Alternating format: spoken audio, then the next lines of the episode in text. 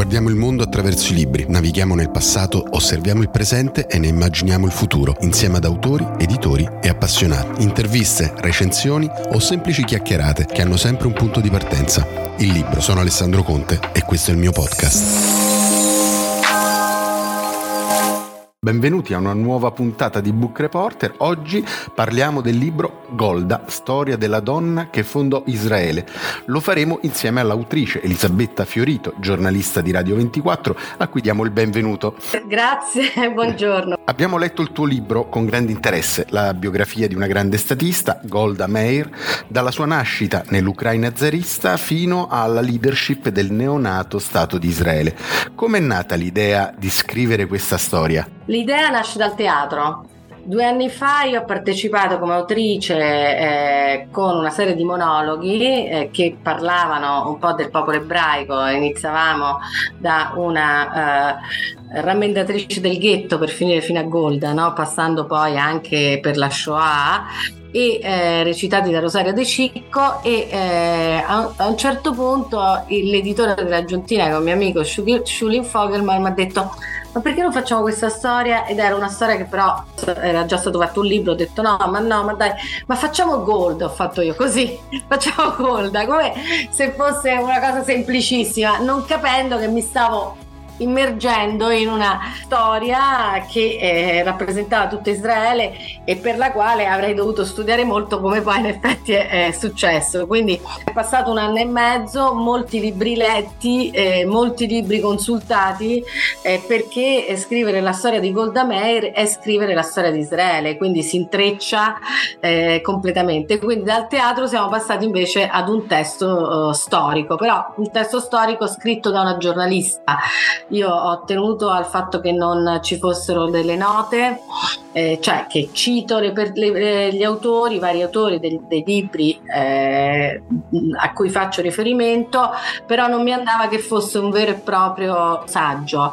Eh, doveva essere un libro che si leggeva eh, un po' come un romanzo, no? e, e, e, volevo che mh, non fosse nemmeno t- tanto lungo, perché poi insomma si possono dire molte cose anche in poche parole parole, questo un po', sai, essendo io giornalista radiofonica sono abituata e quindi da qui è nata l'idea di Golda. Al grande pubblico è più nota la vita di Golda nel periodo della sua guida di Israele, mentre nel tuo libro affronti anche tutto il percorso che la portò a quel momento.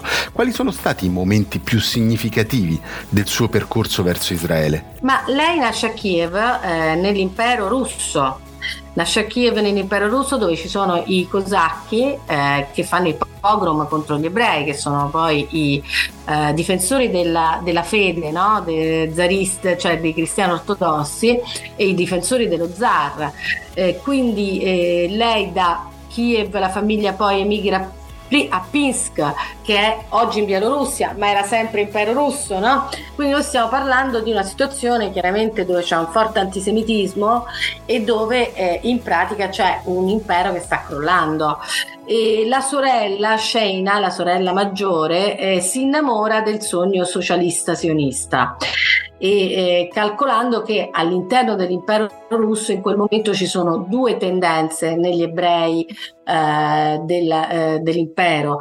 La prima è il Bund e quindi è un'unione di sindacati ehm, ebraici che eh, crede nella rivoluzione e che crede che la rivoluzione porterà alla fine dell'antisemitismo.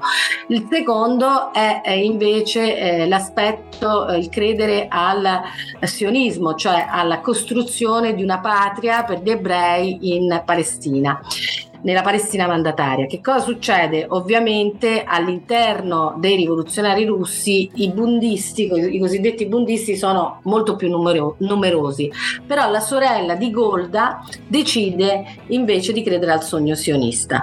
Ora non è che tutto però accade molto in linea retta, il padre emigra in, negli Stati Uniti, va a Milwaukee e la famiglia lo raggiunge a Milwaukee, quindi noi stiamo parlando no, della grande migrazione che c'è degli ebrei del, dell'impero russo che vanno a finire in quella che si chiamava la Golden Medine eh, in Yiddish. E loro vivono a Milwaukee, eh, Golda fa le scuole a Milwaukee, questo aspetto è molto importante perché lei sarà sempre bilingue eh, lei parlerà tre lingue, l'Iddish, l'inglese come madrelingue, eh, madrelingue e invece imparerà poi eh, l'ebraico eh, in tempi eh, successivi.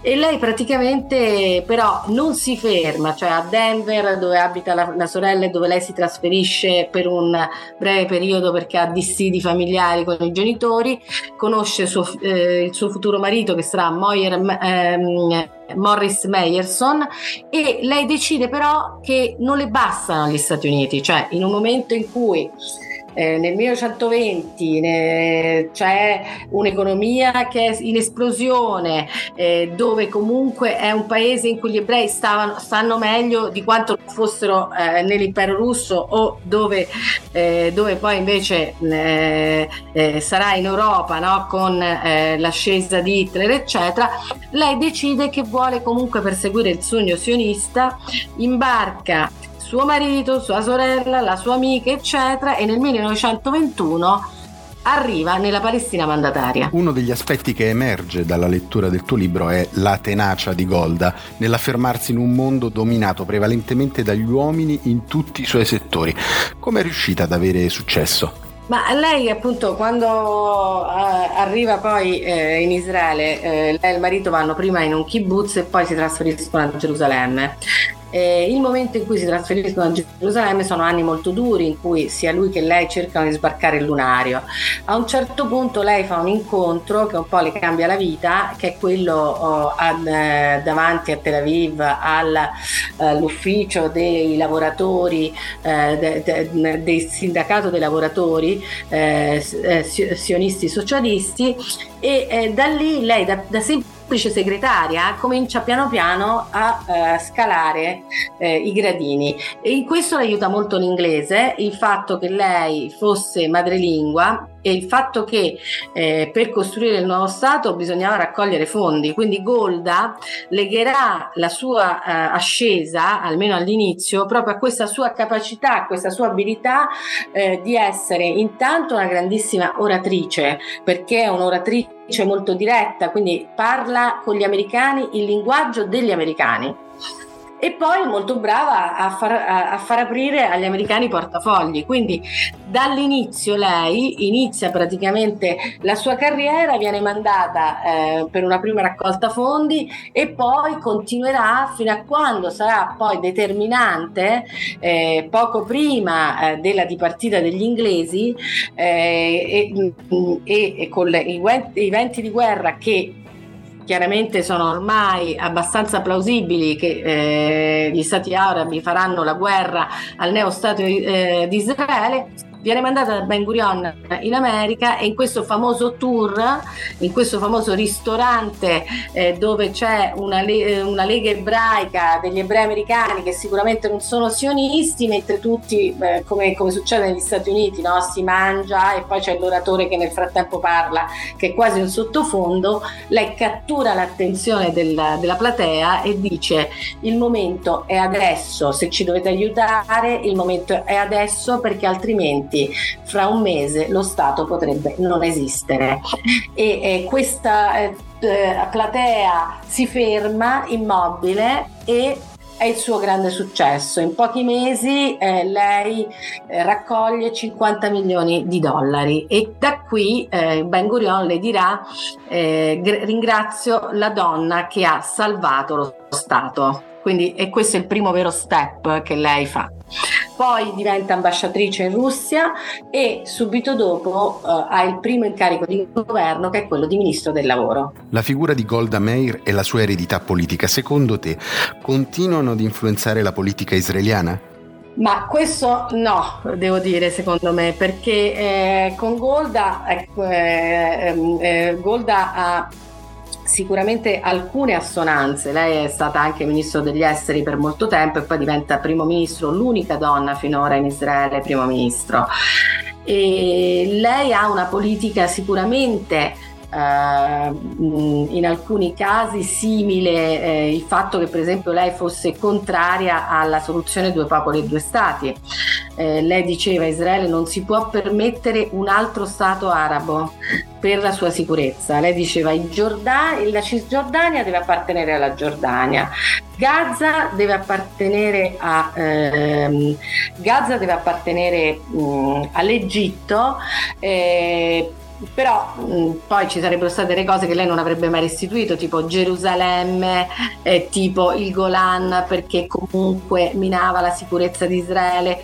Quindi quello che praticamente eh, è importante dire che sicuramente lei affronta dei problemi che ancora oggi non sono stati sciolti, che sono quelli a seguito della guerra dei sei giorni, quando Israele eh, occupa Gaza e occupa la Cisgiordania. Gaza che ricordiamo eh, Gaza che ricordiamo sarà poi restituita nel 2005 eh, da Ariel Sharon, no? perché ecco si fa anche un pochino di, uh, di confusione oggi, no? si parla di occupazione di Gaza, Gaza era stata restituita nel 2005, si può parlare invece di occupazione di coloni eh, che tentano di occupare la Cisgiordania eh, e, e, comunque che la Cisgiordania è in parte amministrata dall'autorità palestinese e in parte da Israele. Ecco, quindi anche qui no, molto spesso in Italia si tende invece a fare tutto un erbo un fascio, no? non si capisce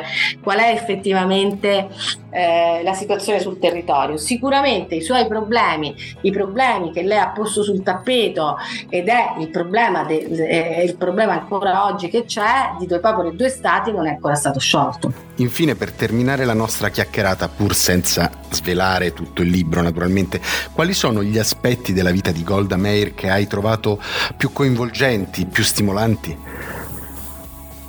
Ma il fatto che lei fosse una donna schietta, che fosse una donna sui generis, lei si separa a un certo punto, cioè immaginiamo questa cosa, no? in, in, Israele negli anni 50, pioneristica, eh, dal marito, ma mantiene sempre un ottimo rapporto con il marito. Il fatto che comunque lei ha avuto due figli, ma ha perseguito la sua carriera politica, quindi è anche una eh, donna eh, molto forte, non femminista, ma poi in realtà non femminista perché lei contesta le femministe dell'epoca che bruciavano i reggiseni, cioè quindi anche l'esagerazione, ma sicuramente invece molto più femminista di tante altre. E quello che mi affascina è il fatto che eh, era una donna schietta, che diceva quello che pensava, che non girava attorno alla... Alle, alle, cose, capito? Io poi racconto, e questo un pochino voglio spoilerare, ma non troppo, di questo famoso incontro con Aldo Moro a New York, un incontro che non andrà bene, eh, però eh, io mi sono immaginata una donna come Golda, e qui c'è stata un pochino di ironia, una donna come Golda che era tutta tranchant, che, che, che ancora oggi no, è nota per i suoi aforismi, eh, preferiamo la vostra condanna, la vostra compassione, no? O arabi non vi potremo mai perdonare di fa- averci fatto uccidere i vostri figli, vi perdoneremo perché avete ucciso i nostri, no? Tutta una serie di cose immaginare Golda davanti a Moro, che era l'uomo che aveva inventato le, le convergenze parallele, che avrà fatto un discorso di quelli da prima Repubblica, no? eccetera. Ecco, questo mi ha fatto un po' divertire perché erano proprio due, due persone completamente agli antipodi. Ecco, questa è la cosa che mi piace più di Golda e anche il fatto che lei a un certo punto dice eh, non bisogna mai, mai abbattersi, eh, si ha successo se si continua a lottare, se non, fa, eh, se non ci si fa abbattere dalle cose negative no? e, e, ti rialzi e continui a lottare fino a che non persegui il, il tuo sogno. Il suo sogno, lei lo dice alla fine della sua autobiografia, era quella di un paese dove i suoi nipoti e i suoi figli potessero vivere liberi. Allora, al, mm, siamo arrivati al termine del nostro appuntamento con Book Reporter. Io ti ringrazio per essere stata con noi e il nostro invito alla lettura è sicuramente per Golda Meir, storia della donna che fondò Israele, Elisabetta Fiorito, che ringrazio ancora. Grazie a voi. A tutti voi do appuntamento alla prossima eh, puntata di Book Reporter.